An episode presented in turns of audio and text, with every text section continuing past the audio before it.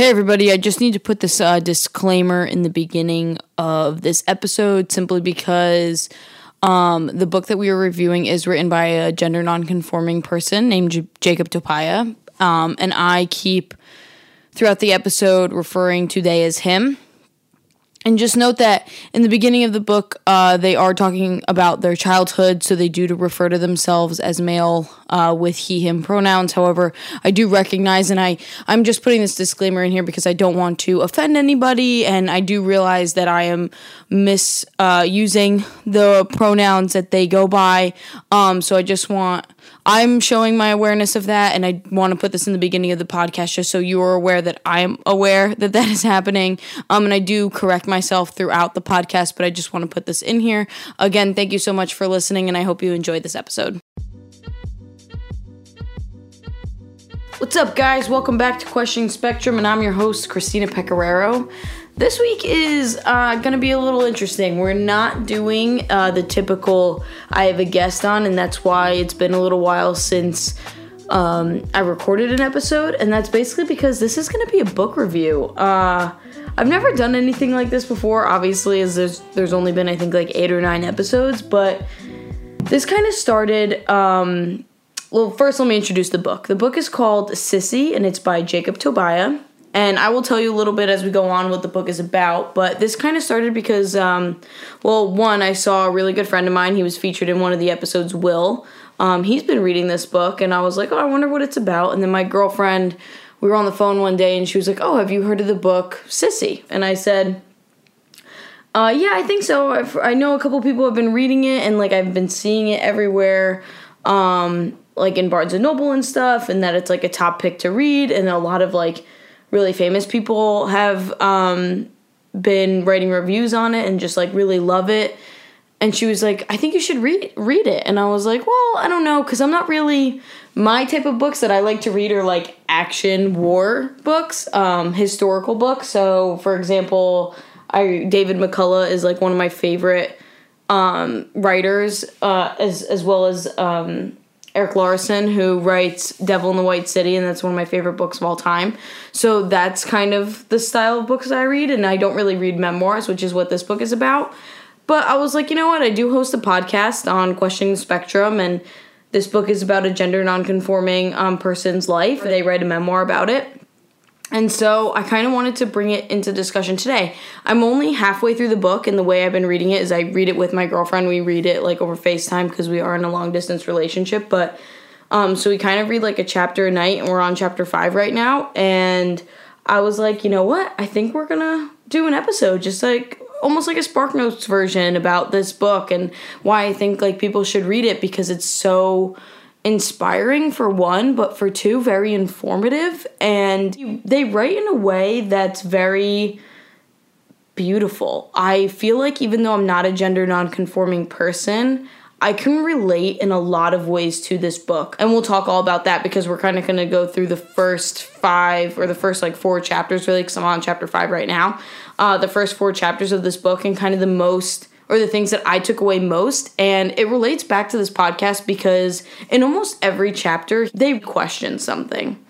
And of course, this podcast is called Questioning the Spectrum. So I was like, what better than to almost do a book review about someone who's questioning? And also, just to preface, which I should have prefaced in the beginning of this uh, overview of the book, of the first half of the book, Spark Notes version, is that uh, there are spoilers. So if you are looking to read the book in the future, um, you might want to read the book before you listen to this episode.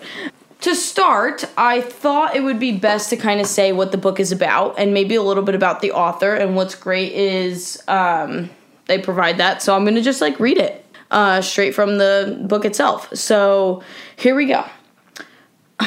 Quoting From the moment a doctor in Raleigh, North Carolina put male on Jacob Tobia's birth certificate, everything went wrong. Alongside male came many other far less neutral words, words that carried expectations about who Jacob was and who Jacob should be. Words like masculine and aggressive and cargo shorts and sports.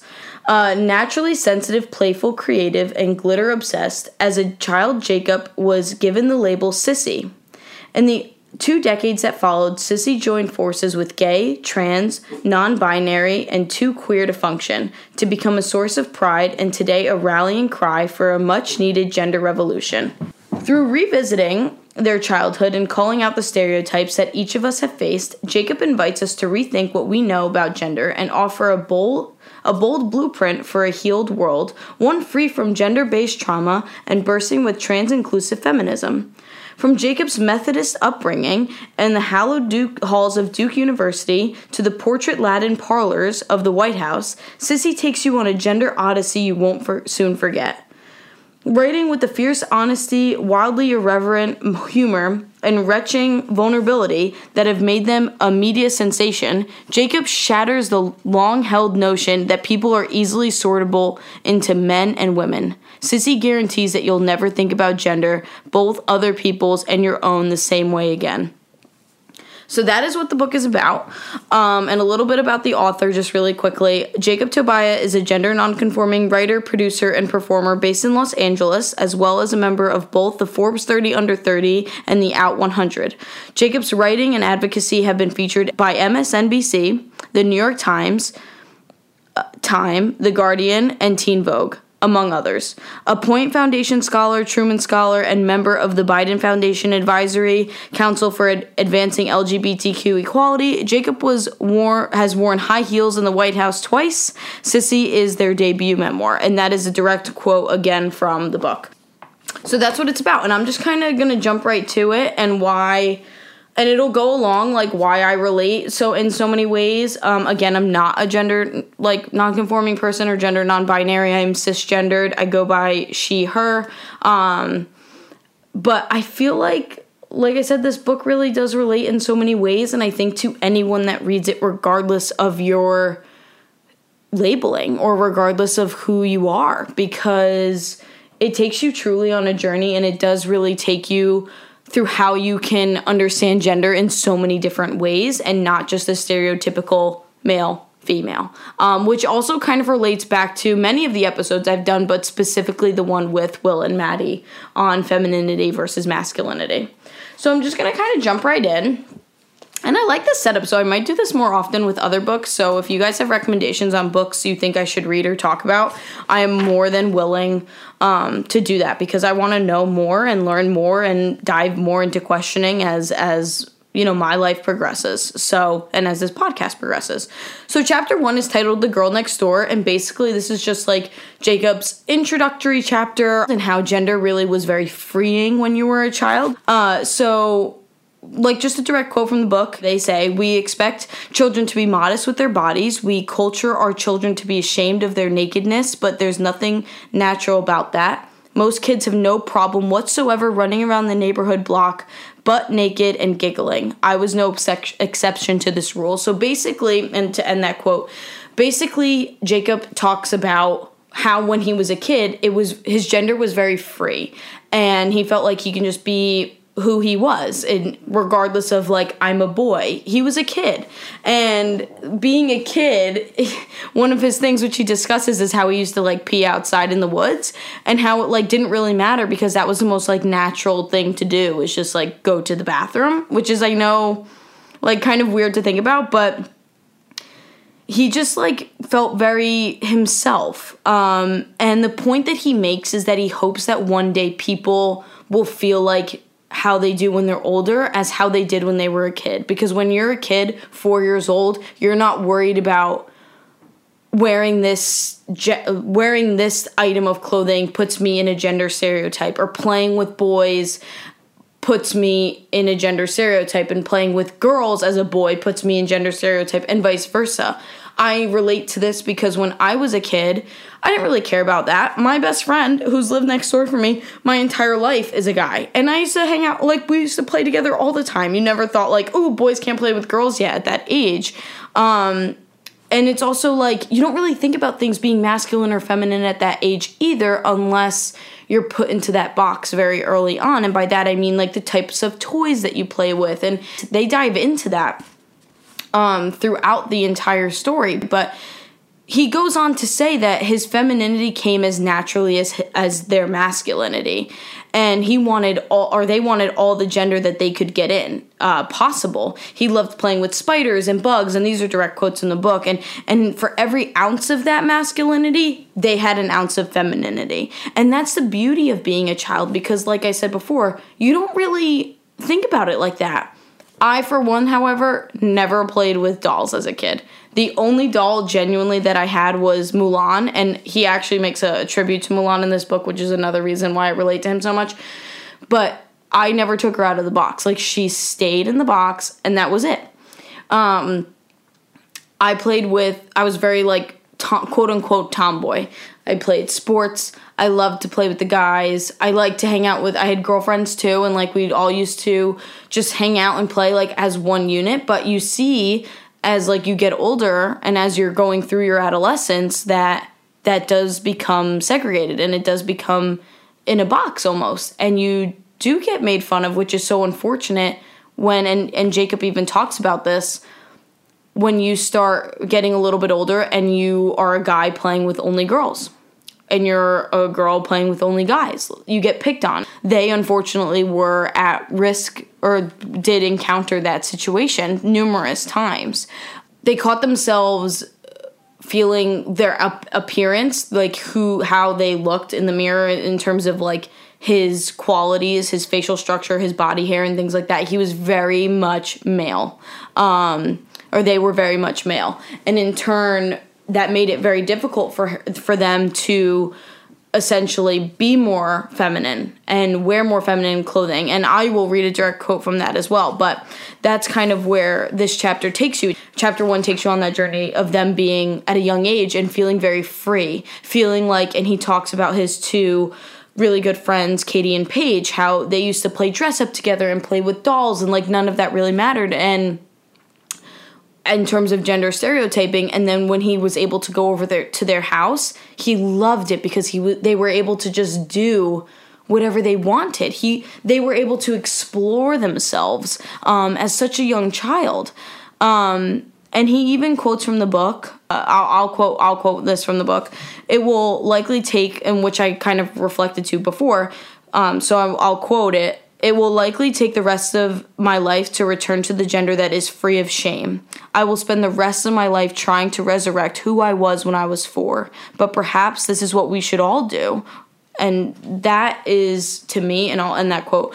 But that is what I'm talking about is that how in this chapter he really dives into when you're at a young age that gender necessarily doesn't become anything until you are put into that box as you get a little bit older.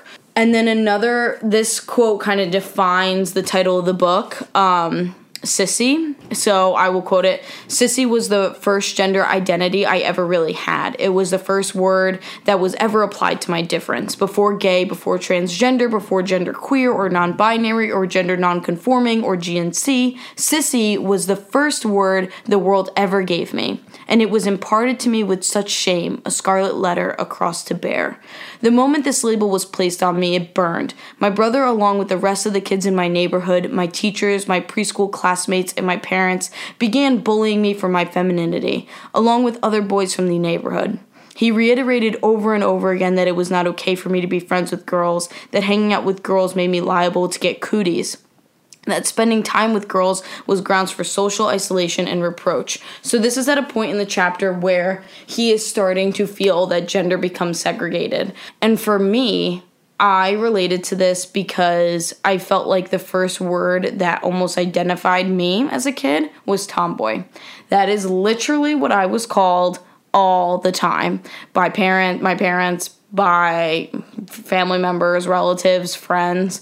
Like I was always classified as that because one, I was really into sports, which I know doesn't necessarily always classify you as a tomboy, but the way I dressed was more masculine the way I still dress is more masculine, but very like sporty, very much like rough and tough as a kid. And while I don't necessarily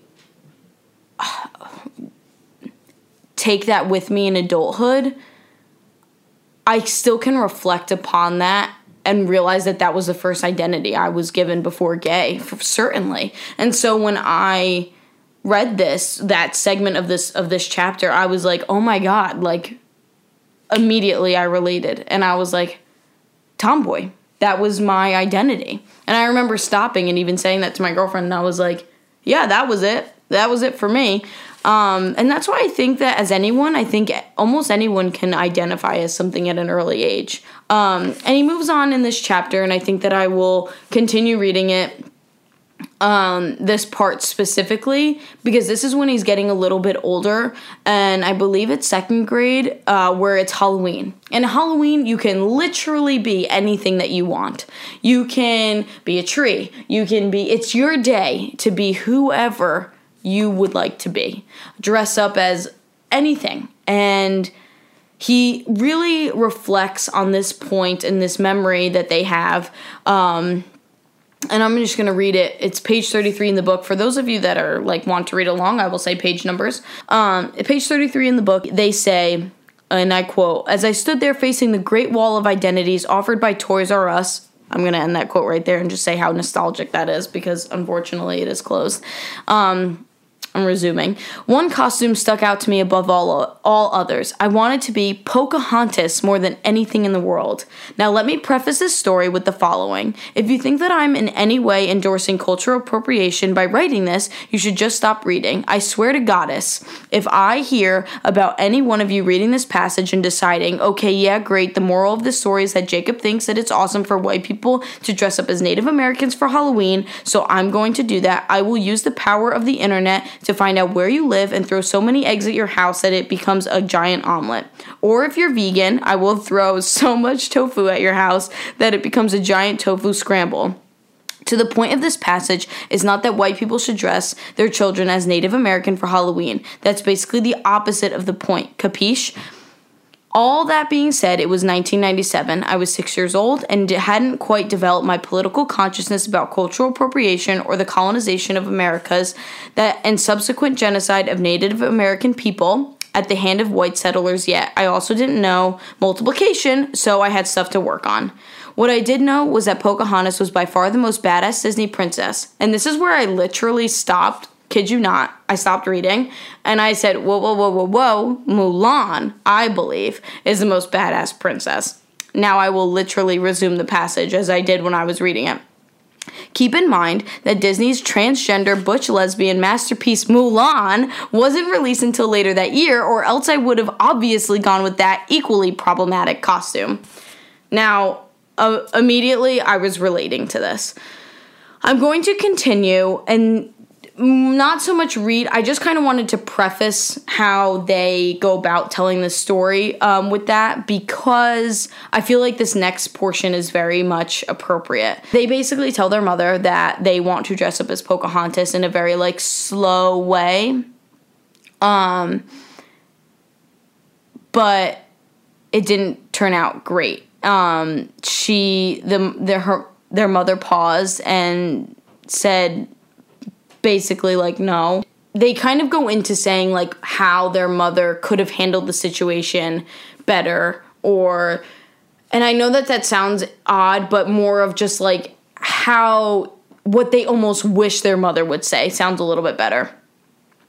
And I'm going to quote this. If we grown up in a different world in a more perfect universe in a less in an alternate less racist less misogynistic reality perhaps that would have been the moment where she would pause, collect her thoughts, and cautiously say what needed to be said. And this is the part I'm ending that little little bit right there. This is the part where I felt like it was really important to give this passage in this chapter. I'm gonna re- resume. I know that I know you are more feminine than other boys. I know you love dresses and flowers and playing with your grandmother's jewelry, and I love that about you. There's absolutely nothing wrong with you uh, with who you are, and I will support you no matter what. But I also want to help you understand the world you're growing up in. You are growing up in a world where many people, your brother, your father, your classmates, your peers, random strangers on the street, you name it, are going to be hostile toward you because of your femininity. People are going to spend most of your life making you feel less than. Knowing that, I want to help you make an informed decision. Would you rather go as a more socially accessible costume, acceptable costume like a pumpkin, or some equally stupid vegetable, thereby avoiding the torment of your peers, or would you or are you ready to put it on a dress and bravely face the world? Whatever you choose, I will support you and love you and hug you when it feels like too much, okay? Now that and I'm ending that quote, that to me spoke absolute volumes because I do relate not so much on things like Halloween because let's face it, I've literally been a doctor or chemistry teacher every day or every Halloween since as long as I could remember, except the one year when I was a child and I was Harry Potter. Also resume that costume later in life. But either way, um, I kind of face this almost every day because I do enjoy dressing a little bit more androgynous and it doesn't affect my gender. I know that I'm cisgender, but I really like my appearance to be a little bit more fluid because that's what I'm comfortable in. I can be confident that my gender is female, but I can also be confident that my appearance is a little bit more fluid, and that's okay with me because I know that I'm female for me. And I can define that however I want. And I know that one day when I will raise children, I will allow them to define that as however they want and however they feel comfortable. And I know that at the end of the day, I will love and support them and be right by their side no matter the challenges that they face um, and need help overcoming. And that's why this passage to me was so beautifully written that I believe almost any parent, and that's why I think anybody should read this book, literally was that ch- passage right there alone in the first chapter on page 34 to 35. Um, that alone was an absolute beautiful message on how people should approach basically interacting with anybody in life and their loved ones. So that's where I'm going to basically end chapter one and kind of how he goes through understanding um, what his gender is as a child, what is what what their gender is as a child, what their sex is like as a child, and he even goes on to recount a story about how he was taught the genitalias um, in school and how their like parents always called them like peepees and wee wees and things like that. Um, full disclosure, I think that's like incredibly inappropriate, and I will tell my children what their genitalia is like their natural. But I also was a scientist at one point, so like I was a chemistry instructor, so I don't really believe in like sugarcoating things. Like it is what it is. But that's just my opinion. You counsel your children and people however you'd like. That's just my personal opinion. And he even recount they even recount in the story when he talks about when they talk about this is that they and their group of friends kind of like showed each other their genitals at a very very young age and how he was like what was all they were like what was all the fuss about because it's no different like it's different but it's not different and you're also a child so like why he couldn't understand he thought that seeing a female's genitals was going to be the groundbreaking moment of why men and women were so completely different. And when that moment happened for him, he was like, they were like, I don't understand, basically. Um, which is true. Like, I don't understand why we have to be so different. So that is chapter one, and I'm going to continue. And, and again, that's like all about the questioning, all the questioning that he has faced, all the lessons that they have learned, who who he is, and and at a young age, what he was discovering, and and what he wants for his future in terms of he hopes that one day, excuse me, that he finds the peace that he had when he was four years old, free of shame, um, in their gender. So now we're gonna move on to chapter two, um, and this is gonna be like a little short recount. The second chapter is Nerds and Wizards and Jesus, oh my. And this chapter, I'm not necessarily going to read any passages from. Um, except the fact that yeah, I'm not really going to read any passages from this chapter. When I was going over this the other day and kind of like picked out parts that I wanted to highlight on, I feel like this chapter is important just because it goes over the fact that as a gender non-binary person like themselves, they really felt in as they were growing up their connection to their faith really strongly. And I quote on page 52 he says that his church was his refuge or th- their refuge. Um, he felt a very strong connection with his faith. They were always the best at their sunday school and things like that. Um, they were in choir bells and, and all of these all of these different uh, groups. They joined a youth group in sixth grade and when i go to that chapter um, their first coming out story was actually to their youth group um, council person and person that leads their youth group minister basically. Uh, that was their first experience in coming out and i'm going to directly read that passage because um, like jerry my cousin who's been on two episodes already was the first person that i came out to. He was also our youth group minister and he handled the situation very similarly. Um, so in the next chapter he kind of prefaces by this chapter kind of saying how they find a very strong connection in, in their faith and that they uh, end up joining the beauty pageant. And it's uh, an all boys beauty pageant where they dress up as women. And he realizes later when he writes this when they write this book how it was more of a like making fun of situation. And they were misled almost um, but he was they were very confident in dressing up as a woman feeling themselves being like oh yeah i'm gonna do this thing and they end up winning. So chapter two is very like light and it just goes over that how strong he is in his connection with his faith and why that's important and how that even helps his journey in, in being in being gender non-conforming. Um so chapter three is inharmonious hormones and this chapter kind of goes over again puberty.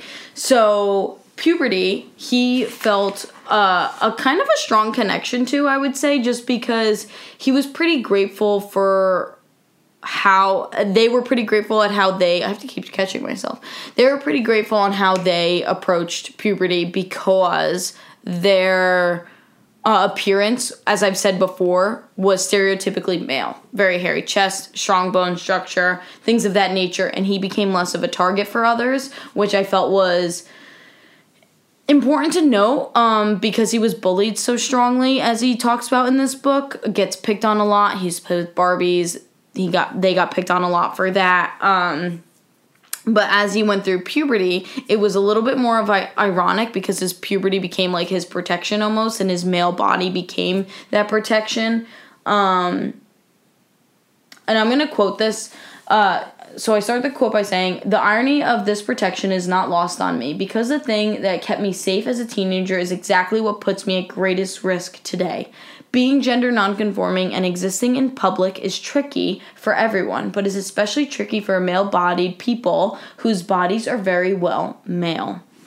Uh, they continue by saying that the most androgynous type of people can kind of be fluid and it's not as uh, alarming for the public. Like, let's say I were, personally, me, I'm very presently, and I would say a little bit more fluid in my appearance, which again is fine for me. Um, I'm confident in that. I'm working on being more confident in that uh, because I love the way that I look. Uh, and I don't think that me being a woman can change that. I think it's totally fine for me to be a woman and kind of be androgynous in my clothing and my appearance. I think I like that about me. So, but he does say that that's tough for him. Be- that's tough for them because they have found it hard, you know, for for them to be like super feminine, wearing their grandmother's clip-on earrings, as they say uh, in the book, and wearing pearls, and and also having a beard, and that's tough because they walk out on the street and they're getting looked at and they're getting stared at, and it's all about a confidence thing. It's they said earlier when. Uh, he was quoting kind of what his mother would have should have said to him or how he would have preferred the situation be handled at that time um, for it to just be brave and face the world that way. So that's the most important part that I've extracted from chapter 3 and that I related with uh, on that and also got an understanding of what it's like for someone who is gender nonconforming to be more presently male and also have to face the difficulties of going out as female um, and appear, appearing more female it's tough. And I think that that's really important to note because it's so important to just share your stories all the time um, because they help people relate and they also help people understand. And again, that's why I believe another reason why I believe that everybody should read this book. So, to move forward, kind of with this chapter, they really dive deep into uh, and again this chapter is about puberty but to kind of preface the last chapter into this chapter with them facing all of their struggles on appearance and not really knowing how to approach um, what they wanted for themselves in that way in their journey and not really understanding it. He read a book that it, they read a book that their mother gave them on puberty, and it kind of prefaced, uh, it kind of talked about homosexuality very lightly, um, which was a very funny segment. And for those of you following along, it's on page 71 uh, and you can't miss it because in bold it says homosexuality on it. So he kind of prefaces what the book says there and quote and they and they quote it. Um, but I found it also really great because while they were going through all of this, they really dived deeper into their studies and learning, and they were extraordinarily smart.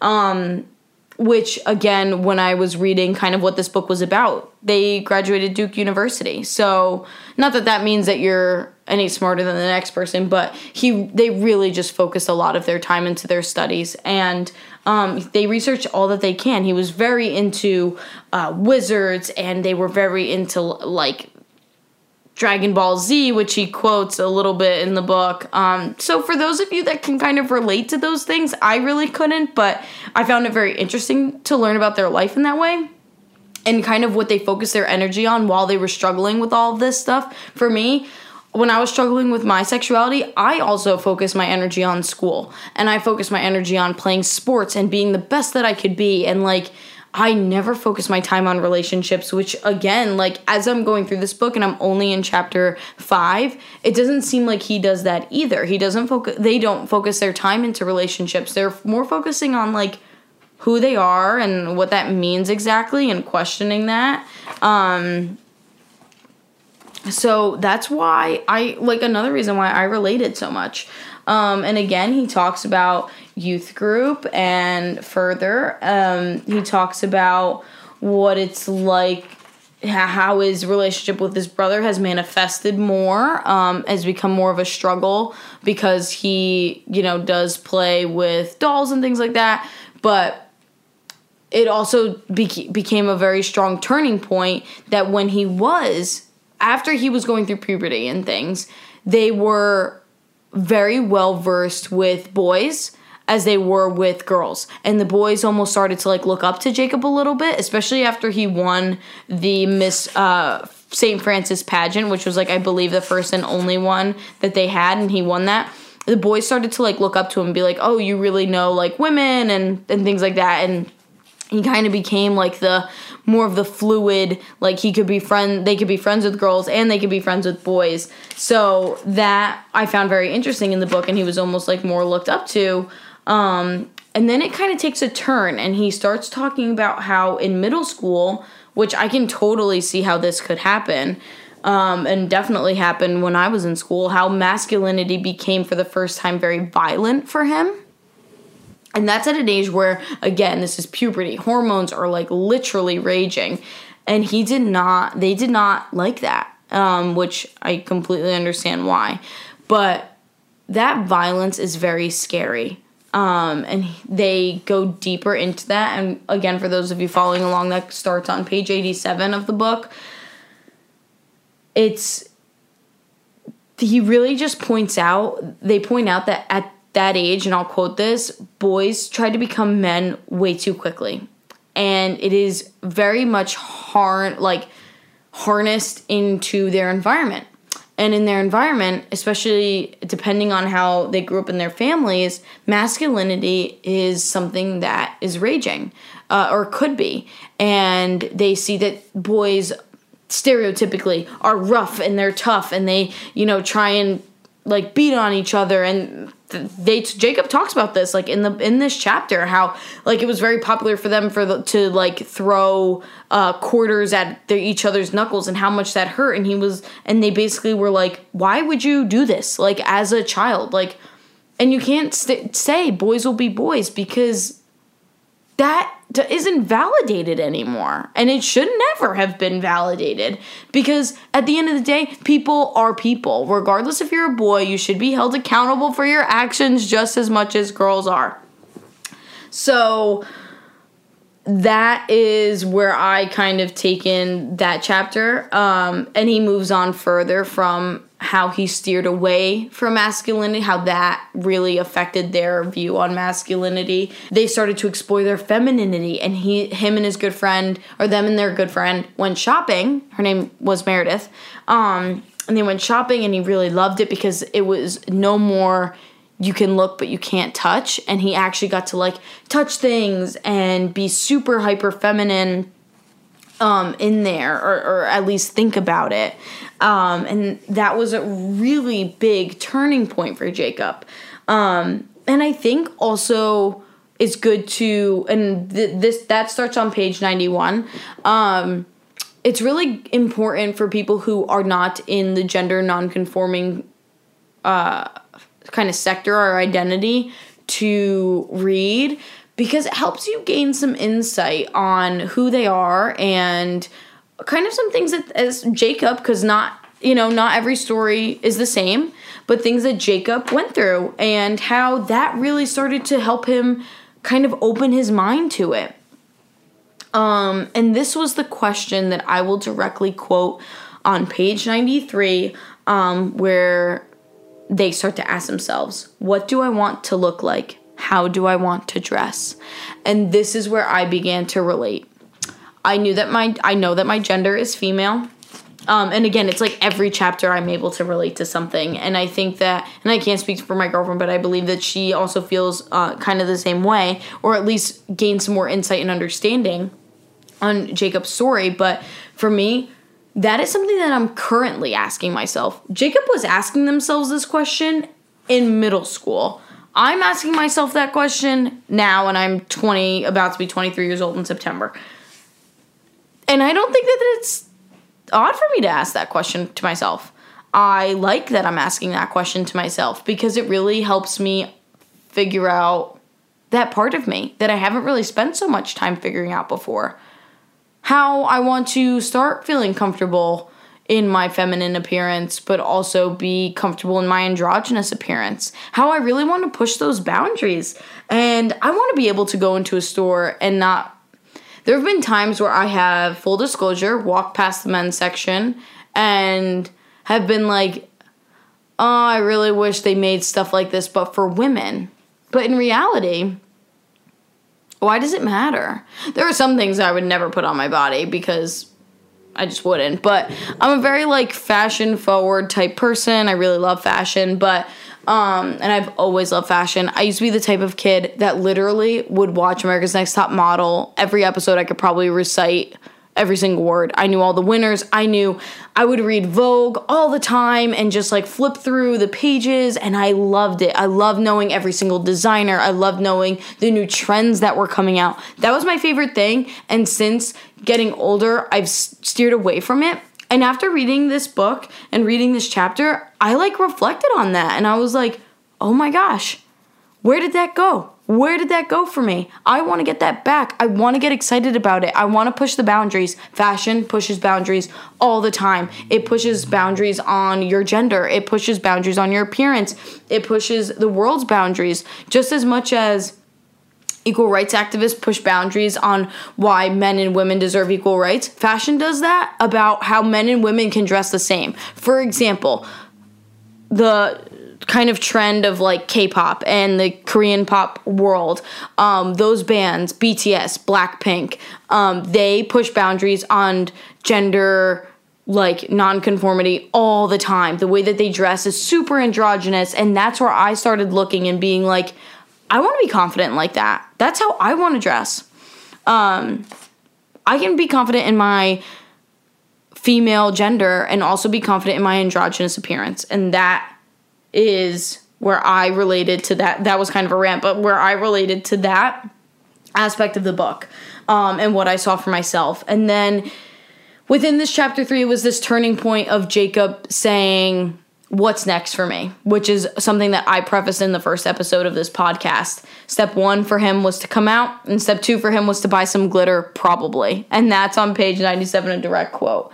Um, and also, he kind of talks about how back then there were no labeling. There wasn't it wasn't really popular to label yourself as trans gender queer gender non-conforming non-binary or gender fluid. So therefore they chose the word gay. Um, in chapter four which starts part two of the book teenage dreams is his first coming out story and that's kind of where i'm going to end like this chapter is where i'll end this episode of the podcast and i will be doing a part two to finish out the book i just have to finish the book um, and I want to read more books. So, but anyway, chapter four, a very dramatic first coming out. I'm going to uh, read this first uh, paragraph that he starts off with because I believe it's very important, as I've kind of said that a lot throughout this first episode, but it is. Um, and I quote: "For gen for queer and trans people, life in the closet can be nasty business. It's not it's not just the experience of withholding your identity from people you love, living a half truth while you navigate the world as someone else."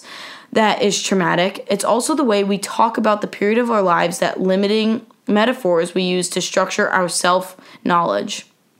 As a kid, I didn't pause for a moment to think about whether the metaphor of the closet worked for me. I took the closet as a shameful, for granted part of my epistemological reality. And I end that quote.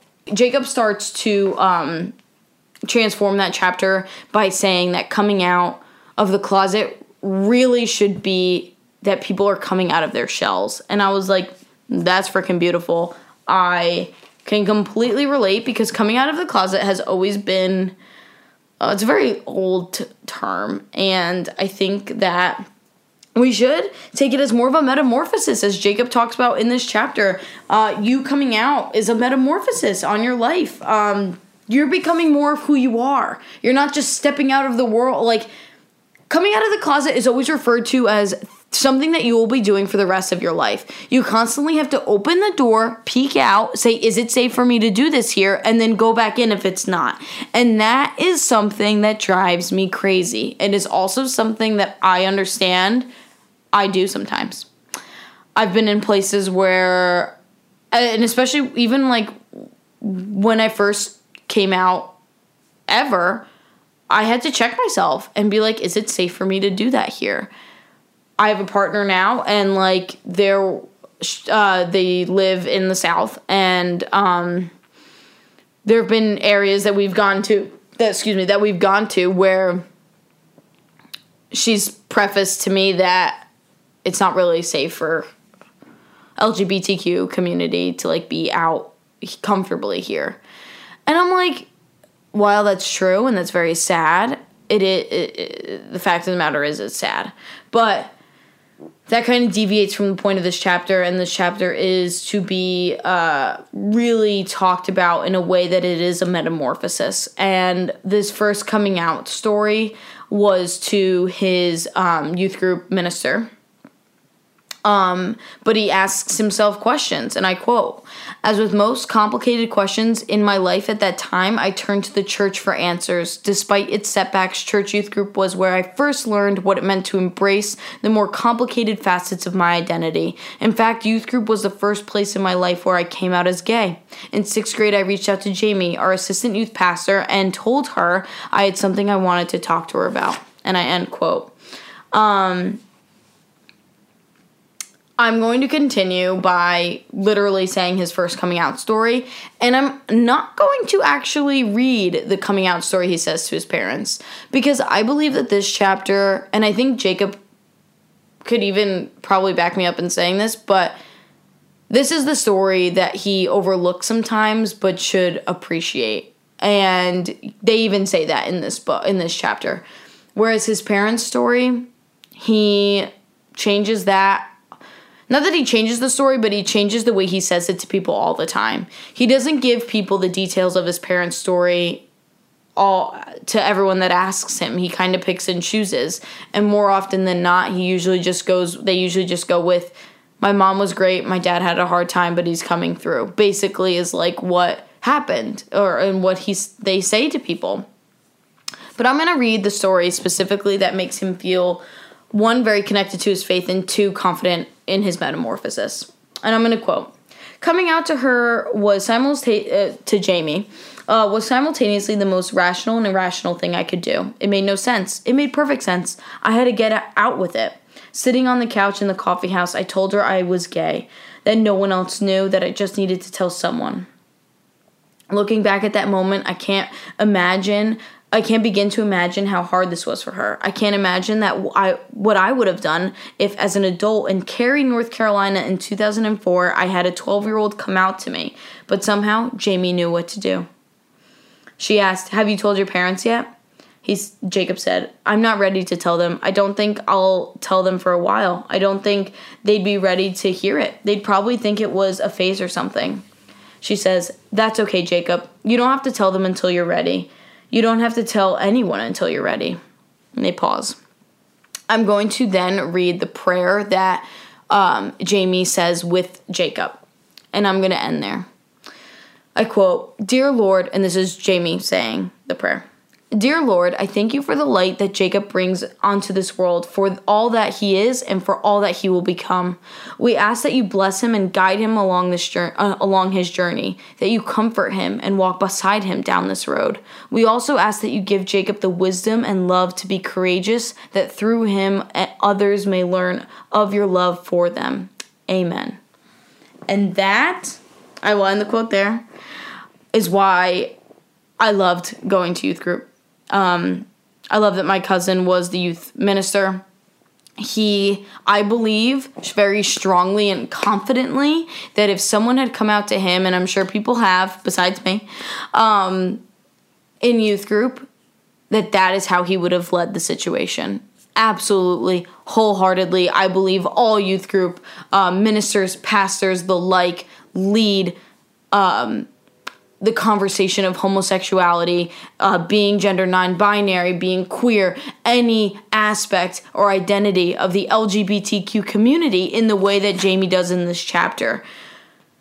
Because Jacob, even, and I quote, they state, What coming out to Jamie really did was give me permission to be patient with myself. I'd done it once. I popped my head out of the closet and said to someone who is very important to me, Hey, I'm in here, just wanted to let you know. Then immediately ran back inside and shut the door. I'd poke my head out of my shell just long enough for my weird, snaily eyes to sit to see the garden around me. And I end quote there.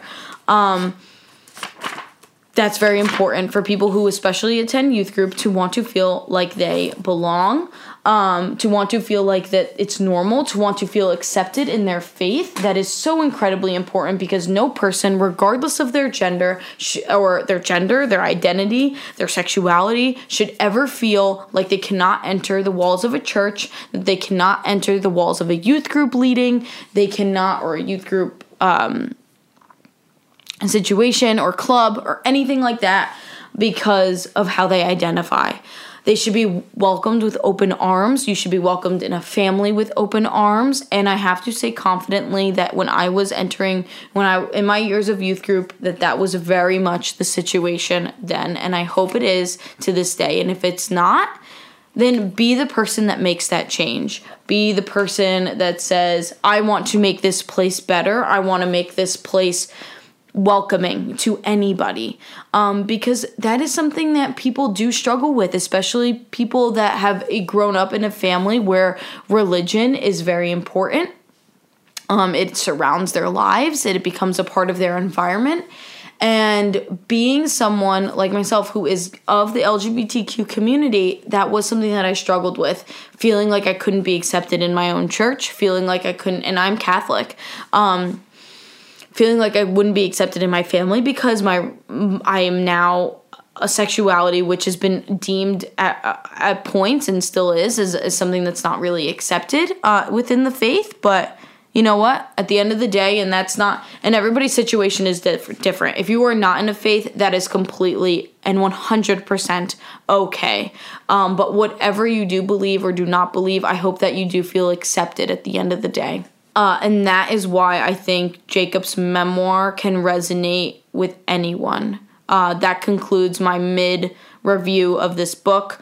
Um, it's not so much a review because I freaking love it, so it's like very biased, but um, more of just aspects of the way people relate.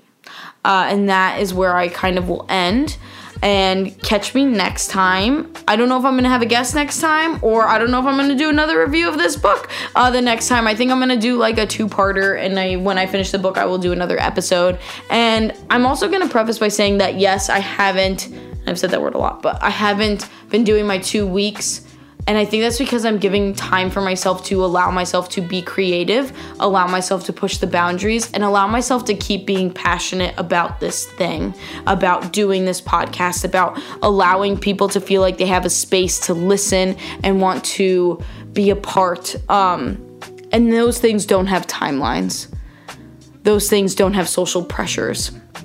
And that is something that my family um, who've supported me so much along this journey, and my partner who has also done the same. There is no pressure in continuously releasing content because this is not about contents or views or clicks or listens. This is about just sharing stories. Um, and those things don't have timelines. Those things don't have time frames.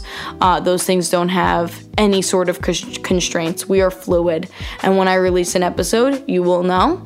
Um, and I hope that you still continue to listen because what's important is that we love and accept one another no matter what. And we keep those boundaries open and our hearts open. Thank you guys so much again. I hope you really enjoyed this episode as much as I really enjoyed recording it. Um, stay tuned for next time.